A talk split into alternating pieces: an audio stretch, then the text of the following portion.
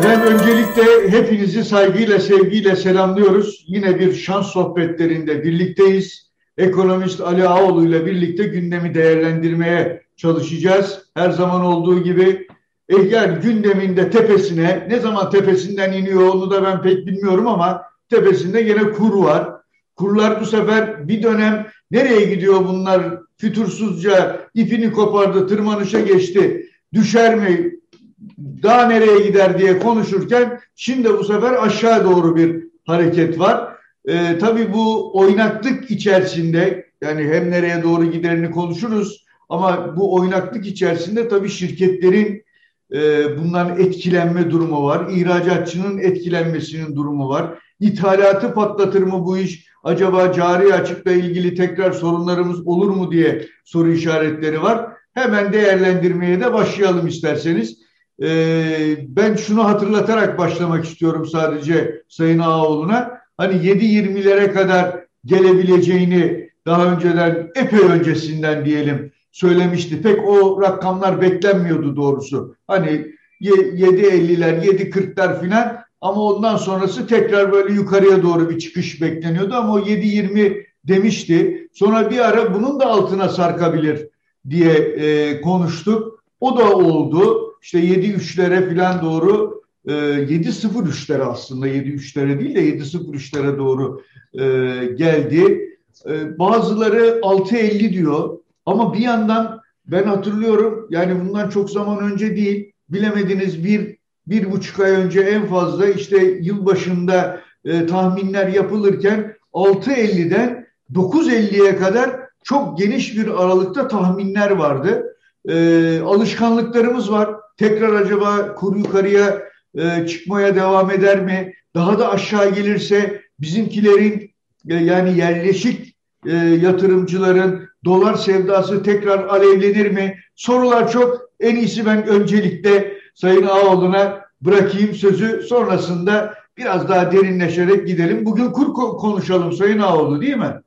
Ya olur tabii bana her zaman yani karşılaşan herkes bana dolar ne olacak abi diye soruyor. Ben çok kanıksadım bu soruyu artık yani. Kaçamıyorum da sorsa hayatta. Yok kaçamıyorum yani. Ee, en son bu konuyla ilgili maceram şeydeydi. Dalaman Havaalanı'nın taksi şefi. Hep anlatırım o hikayeyi.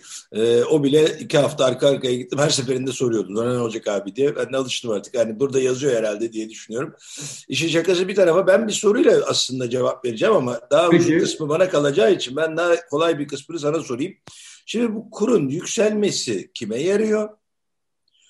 Veya kim zarar görüyor? Kurun düşmesi kime yarıyor veya kim fayda sağlıyor? Şimdi sen ona bir bakarsan ben onun üzerine biraz Peki. dolanbaşlı yoldan geleceğim ama sen sanayinin ve Anadolu'nun içinden gelen bir şey gazete patronu olarak diyeyim. Çünkü ben patron olarak görüyorum.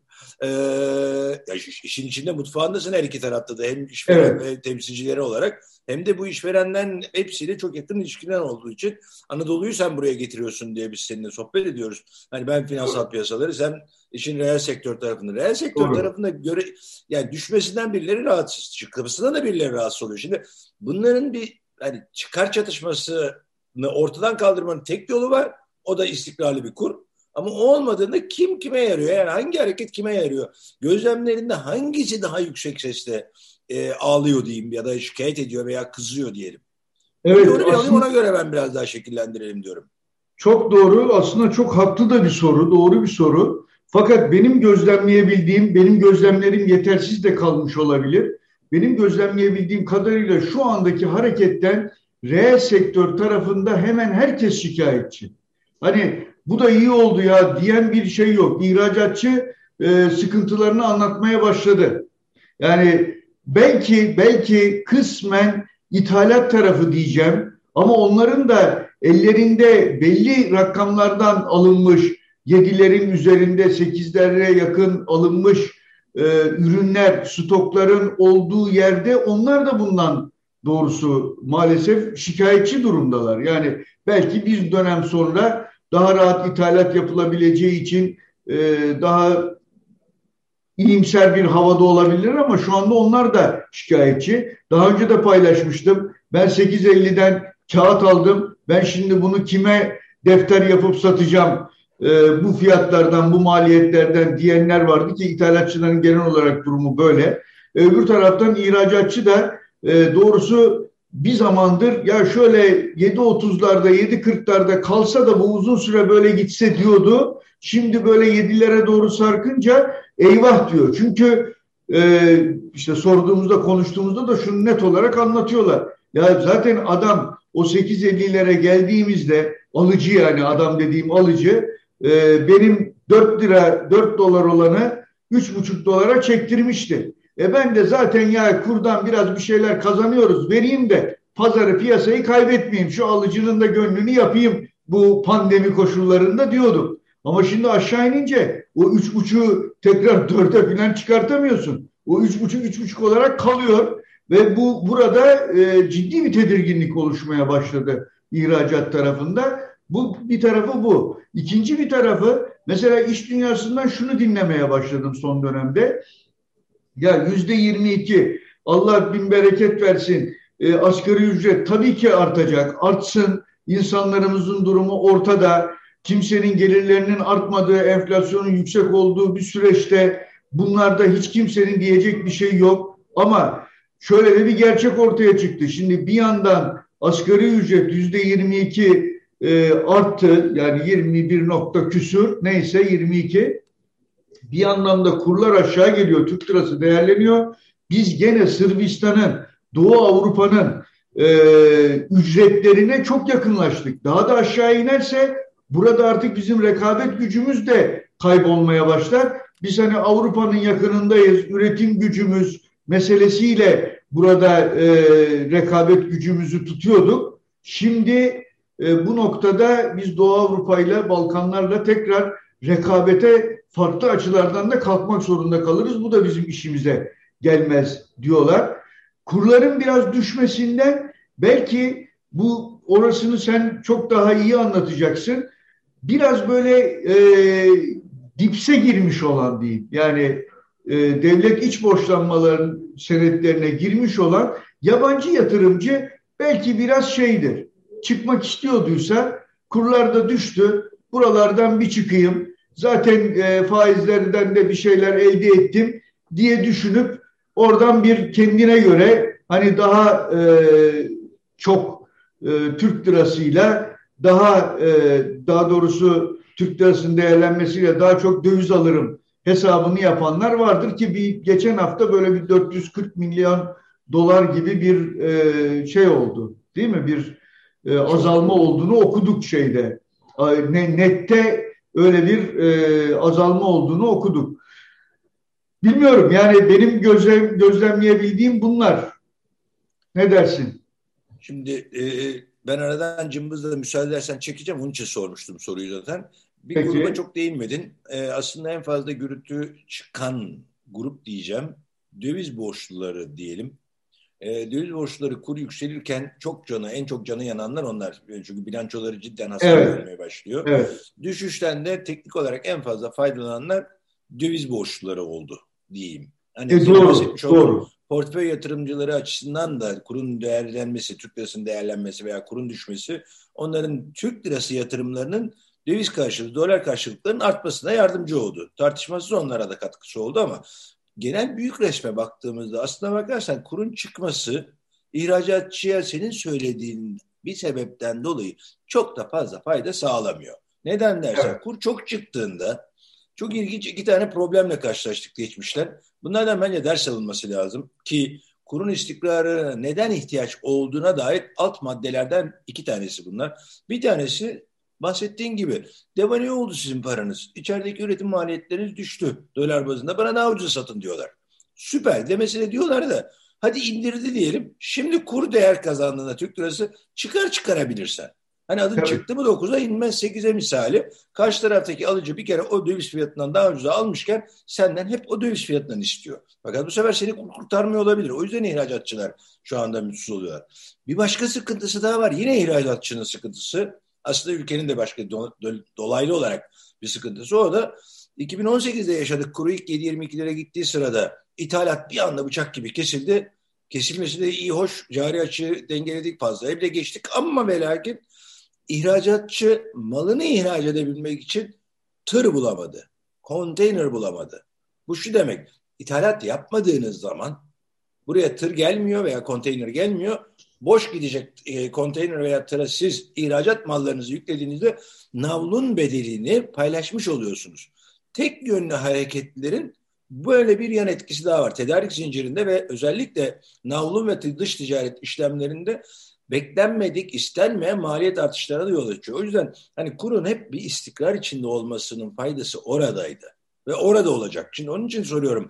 Kur yukarı, yukarı giderken kim fayda sağlıyor diye baktığımızda teknik olarak ihracatçı ama ithalat olmadığı için navlundan onun bir kısmını geri ödüyor. İstediği ve e, hayal ettiği kadar şey yapmıyor. Artı yine kur yukarı çıktı ama bu sefer azalttığı malın döviz karşılığında indirim yapması gerekiyor. Gene zarar görüyor. Beklenen faydayı elde edemiyorsunuz. Rekabetçilik de açısından da çok faydalı olacağı noktayı geçeli çok oldu. Çünkü her 100 doların yaklaşık 65-70 dolarlık kısmı dönem dönem değiştirmekle birlikte ithalata dayalı. E o da kurun yükselmesi için e, ya da fayda sağlayacağımız 30-35 puanlık bir şeyden bahsediyoruz. Çok daralmış evet. bir marj. Onun için kurla rekabet çok mümkün ve doğru değil.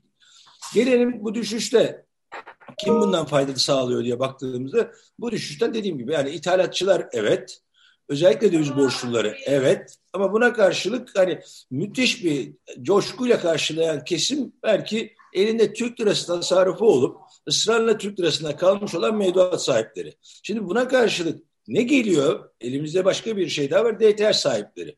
Şimdi DTH sahipleri de bu işten kaybedenlerden. Fakat orada da daha önceden çok sıkça konuştuğumuz gibi bir güven aralığına, bir güven süresine ihtiyacımız var. Henüz daha onları ikna edemedik.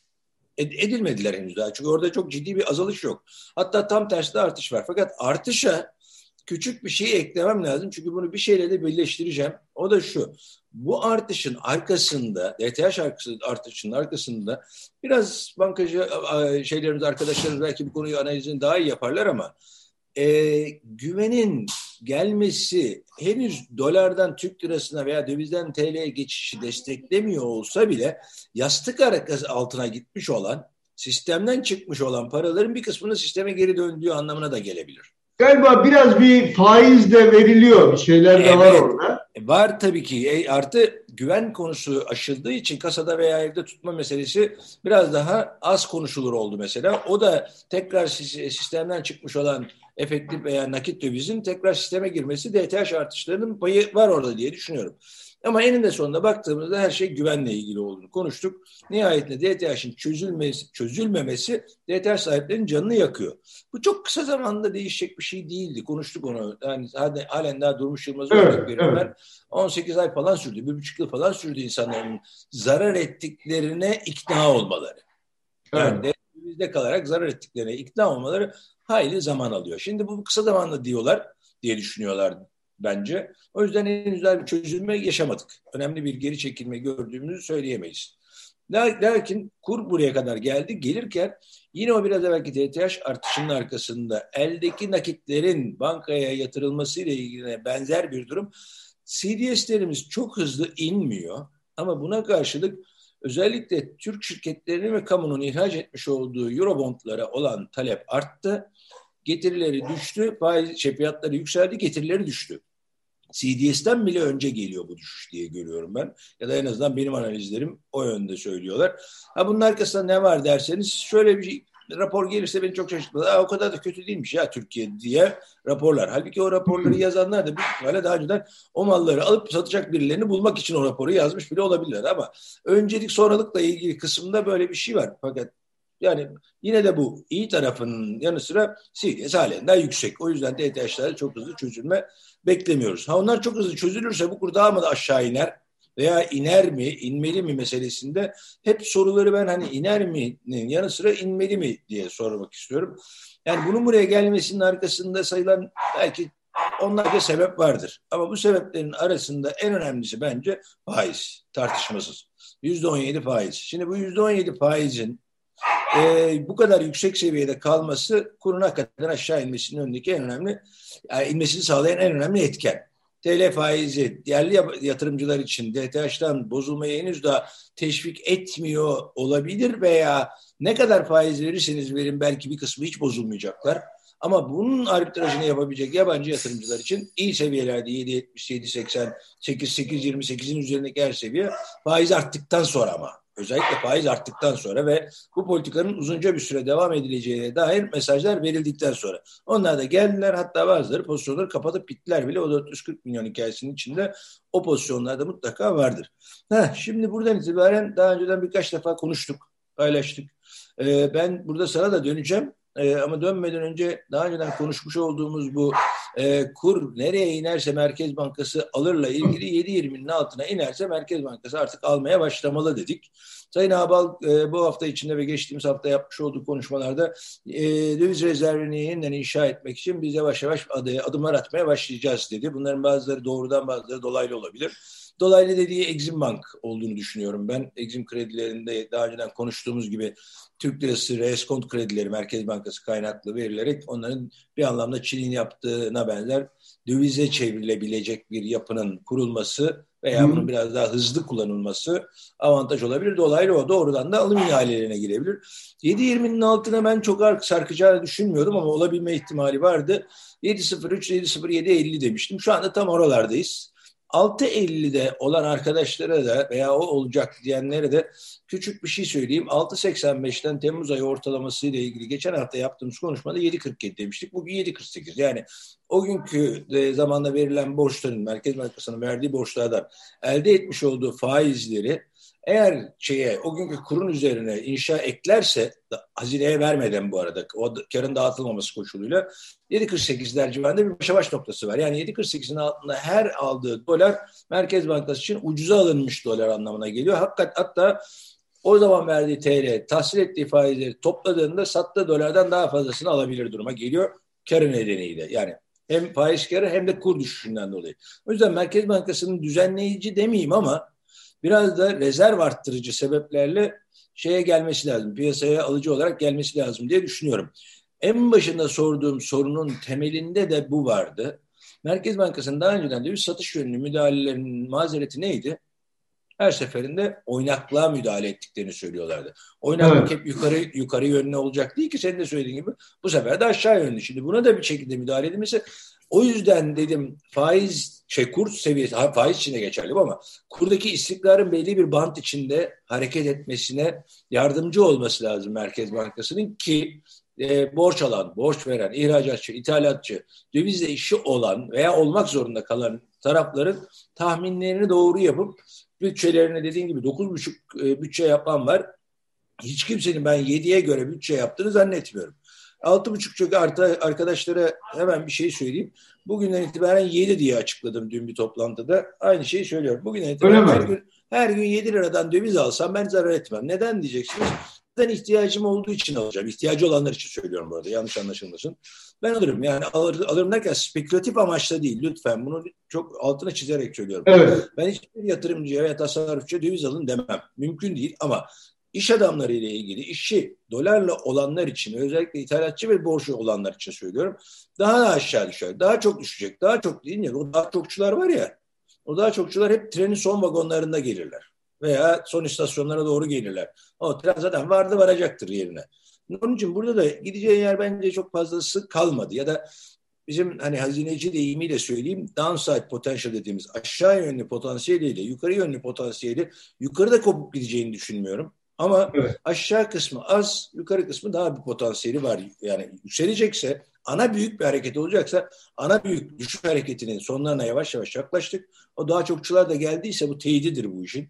Onu söyleyeyim. Ama yukarı döndüğünde hızla dönecek mi? Hayır. Ama kademeli bir şekilde hece edilebilir ihracatçılar için belki beklenebilir artık satmak yerine ama ithalatçılar belki hece etmeyi düşünebilir veya maliyet oluşturması gerekenler ithalat yapıp bunu ham madde olarak kullananlar için geçerli. Ama bu kesinlikle bir tavsiye olarak söylemiyoruz tabii bunu ben bunu onu, hakikaten altını çizerek söylüyorum. Çünkü ben de yanılabilirim. Her zaman söylüyorum bunu. Zaten klasik lafımdır benim bu. Eğer ben e, her şeyi doğru biliyor olsaydım siz beni tanımazdınız zaten diyorum. Ee, o yüzden her şeyi doğru biliyor olamam ama bu benim şu anda en azından yakın zamanda gördüğüm daha önceden sana düşecek dediğim zamanlardaki resme yaklaştık. Şimdi gelelim evet. burada senin temaslarınla ilgili Merkez Bankası ve şey dahil e, bankacılık sektöründe ben de konuşuyorum ama senin özellikle iş adamları, örgütleri ve Merkez Bankası e, ekonomi yönetimiyle ilgili Merkez Bankası'nın bundan sonraki adımlarıyla ilgili herhangi bir ipucu var mı sende paylaşabileceğimiz? Şöyle var. Bir müddet daha bu düşük kur devam edecek gibi bir e, yaklaşım yani yüksek var. faiz devam edecek demek istiyorum. Yüksek faiz de devam edecek. Tabii o zaten e, Sayın Ağval da söylüyor zaten bunu. Yani biz burada siz orada biliyorsun biz de söylemiştik hani yılın ikinci yarısında ancak faiz indirimleri diye. O artık gördüğüm kadarıyla piyasada Eylül diye algılanmaya başlandı. Yani Eylül'den önce pek olmaz gibi algılanmaya başlandı. Ee, iş insanlarıyla yani reel sektör temsilcileriyle de gördüğümde iki konuya dikkat çekiyorlar. Bir, Naci Bey bu işe inanmış. Naci Bey bunun bedeli de her neyse e, ödemek üzere ama e, ya o kararlılıkla diyelim ödemek üzere derken o kararlılıkla ve hani taşın altına gövdesini koyarak bunun peşinde. Biz bu enflasyonu düşürürüz. Başka da yolumuz yok. E, kararlılığında bu politikayı devam ettirecek. Ama tabii ki hala insanların kafasında tamam peki de acaba buna her yer müsaade edecek mi? Her şekilde müsaade edilecek mi diye de bir başka şey var. Fakat e, o kararlılık o toplantılarda işte TESK'le konuştu, TOP'la konuştu. Şimdi başkalarıyla da konuşuyor. Konuşacak da anladığım kadarıyla o iletişimi de iyi götürmeye çalışıyor. Bankacılarla da son derece iyi bir iletişim içerisinde. Ama onlardan da bankacılardan da algıladığım daha bu gene düşük kur hikayesi sürecek. Öyle hemen bir şey yapılmayacak.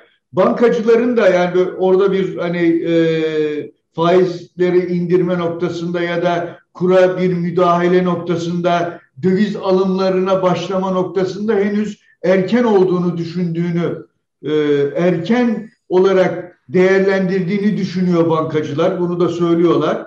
Bankacıların orada problemi en azından bir kısmının e, ifade ettiklerine göre diyorlar ki ya biz çok düşük faiz oranlarından çok kredi verdik. Şimdi biraz da bu yüksek faiz oranlarından kredi verelim ki bu işin bir paçalı olsun. Sonra daha sonra bu faizler aşağı indi ineceği zaman orada bir biz de bir şey bilançoları toplayalım. Ama anlaşılan Merkez Bankası Başkanı da diyor ki aman bu yola gitmeyelim. İhracatla ilgiliyse filan tamam onları destekleyelim. Ama e, öyle tüketici tarafına hatta ya eğer görüyorsanız ki bu e, kişinin bir krediye ihtiyacı yok ya da kredi verilse de çok da büyük bir değişiklik olmayacak vermeyelim tavsiyesinde bulunduğu ya da o yaklaşımları e, sahip olduğunu ifade ediyor. Bankacılar da ifade ediyor, reel sektör de ifade ediyor. Reel sektörden sadece ilave olarak aldığım konu bu. Ama reel sektörün bu faizlerin biraz düşmesi yönünde de yavaş yavaş bir nasıl diyelim kıpırdanma içinde olduğunu da görmek lazım. Gördüğüm kadarıyla ekonomi yönetiminin e, diğer bacağında maliye tarafında çok şey yok. E, orada orada da bir tandem bir çalışma var. Birbirlerini destekliyorlar. Ama şu yaklaşım öne çıkıyor. Peki sıkı para politikası, fiyat istikrarı için enflasyonla mücadele tamam ama öbür taraftan maliye politikalarında da biraz bir daha genişleyici olabiliriz. Orada e, devletimizin, kamunun kaynakları vardır. Bunlar kullanılabilir ve bunlar kullanılarak da e, bu süreçten iş dünyası biraz daha diri olarak çıkmalı. Bu hizmetler sektöründeki sıkıntılar nasıl çözülecek? Risklerimiz büyüyor diyorlar. Yani o çerçeve içerisinde e, benim gördüğüm kadarıyla e, tabii ki politikada politikanın belirlenmiş bu rota devam ediyor. İşte Cumhurbaşkanı'na bakıyoruz. Ne diyor? E, ben böyle olmasını istemiyorum. Ben yüksek faizden yana değilim zinhar ama onlar öyle yapıyorlar diyor. Bu da bir çerçeve. Burada kaldığı sürece bu politikanın devam edeceği anlamına da geliyor. Ama sonuçta siyasetçi siyasetçi hani e, oyları da e, hesaba katmak zorunda. E, baktığın zaman tabii ki şu anda ekonomi yönetiminin başındaki e, bakanımız da e, şey de e, Naci Bey de Merkez Bankası Başkanımız da aslında onlar da siyasetçi. Bunu da çok rahatlıkla anlayabilecek kişiler. O açıdan burada bir takım böyle ileri geri hareketler olabilir ama mesajlar çok önemli deniyor. Benim gördüğüm yine e, şeyde yani şöyle bu para politikasından vazgeçin ısrarında olan pek fazla iş dünyasından çok kimse yok. Ama maliye tarafından para politikasında bunu yapıyorsak maliye tarafından da biraz destek olmalı. Bu şekilde zaten devam ederse ihracatta da rekabet gücümüzü kaybederiz, ithalat patlamaya başlar. Bunun farklı sonuçları olur. Bu hiç kimseye yaramaz diye bir senaryo yazmaya başlayan bir formülü e, parada sıkı maliyede ge daha gevşek bir politikaya doğru formülü e, yapmaya çalışan kesimlerin arttığını, o yöndeki kanaat önderlerinin iş dünyasında arttığını gözlemliyorum ben. O zaman ona da ben geçmişten, yakın geçmişten küçük bir örnekle e, yorumda bulunayım. Biz yüksek sıkı para politikası izlediğimiz bir dönemde aynı zamanda KGF ile inanılmaz bir destek sağladık. Evet. Bankacılık sistemi üzerinden. Şimdi e, hasta olan bir vücuda ben o zaman da söylemiştim. Yani kan sulandırıcı ilaçla kan pıhtılaştırıcı ilacı aynı anda verirseniz kafası karışır. Aynen. Vücut iflas eder. Şimdi bizde de bu sorunu yaşadık. Şimdi ben bunların ikisinin aynı anda yürütülmesinin çok anlamlı olduğunu düşünen tarafta değilim. Ancak maliye politikalarının mutlaka para politikasını Aynı şekilde para politikası da mutlaka maliye politikasının destekleyici, tamamlayıcı, destekleyiciden bile öte tamamlayıcı olması lazım ama bu iki politikanın neredeyse at başı gidiyor olması lazım şeyde e, bir ekonomi yönetiminde. Orada bir tarafa ağırlık verip öteki tarafa mış gibi yaptığımız zaman bunun zararlarını gördük daha önceden. O yüzden evet. bu talebi belki sıraya koymak daha doğru. At başından kastım hani bir atımız yorulduğunda ağırlığı o tarafa değil ötekine verelim o dinlendiğinde tekrar yer değiştirelim tarzında bir iş yapar isek belki daha doğru olabilir. Yani burada e, tek taraflı bir veya ikisini aynı anda kullandığımız anda kesinlikle çalışmayacaktır. Evet. Bunun daha önce yaşayarak da örneğini gördük. Zaten kitaplarda bunun çalışmayacağını söyler. Yani çok evet. basittir bu. Çok karışık bir mekanizması da yoktur. Ki nitekim biz geçen dönemde de işte para, faizleri ucuzlattık. Herkes rahatlıkla yatırım yapsın dedik yüzde sekizlerde. Herkes de e, rahatlıkla dövize yatırım yapabildi. Yani böyle bir durum ortaya çıkabiliyor. Ama bir bir şöyle de bir sorunumuz var. Yani çok da özel bir yıllar yani bir dönemden geçiyoruz. Bu salgın işi hakikaten işi yani bir dengesini bozdu. Zaten dengeyi Doğru. çok ciddi bozdu. Şimdi ben dünyada da bakıyorum. Tabii ki bizim e, şimdi gelişmekte olan ülkelerin ortalamasının bile dört katı e, üzerinde enflasyon var. Şimdi bizim tabii ki enflasyona mücadele etmemiz gerekiyor. Bunun lamıcımı yok. Ama öbür yandan dünya şimdi IMF'sine bak, Biden'ına bak, e, Dünya Ekonomik Forumuna bak, hani kapitalizmin akıl hocalarına bak, IMF'ye bak. Hepsi kardeşim dur enflasyonla mücadelede ederiz ya o kadar sorun değil. Sen şimdi gel şu işsizliğini bir azalt ekonomik büyümeni destekleyecek politikalara bir önem ver. Hep bunu önermeye başladılar. Enflasyon değil. Evet. Doğru. Çok özür dilerim sözünü kesiyorum. Estağfurullah. Doğru. Benim söylediğimi yalnız küçük bir şekilde düzeltmeme izin ver ondan sonra devam et. Çünkü ben para politikası ve mali politika, politika derken ekonomideki tüzel kişilerle ilgili politikaları öncelikli olarak söylüyorum. Tüzel kişi dediğimiz kurumlar, şirketler. Evet. Bireyleri konuşuyorsak Covid nedeniyle onunla ilgili örne şeyi de öneriyi de çok daha önceden yapmıştık hatırlarsan. TCKN'yi banka hesap numarasıyla eşleştirin veya o TCKN'leri banka hesap numarası hiçbir yerde SGK veya herhangi bir kaydı olmayan, sosyal güvencesi olmayanlara, olanlara değil, onları es geçebiliriz. Az veya çok olsa da mutlaka vardır.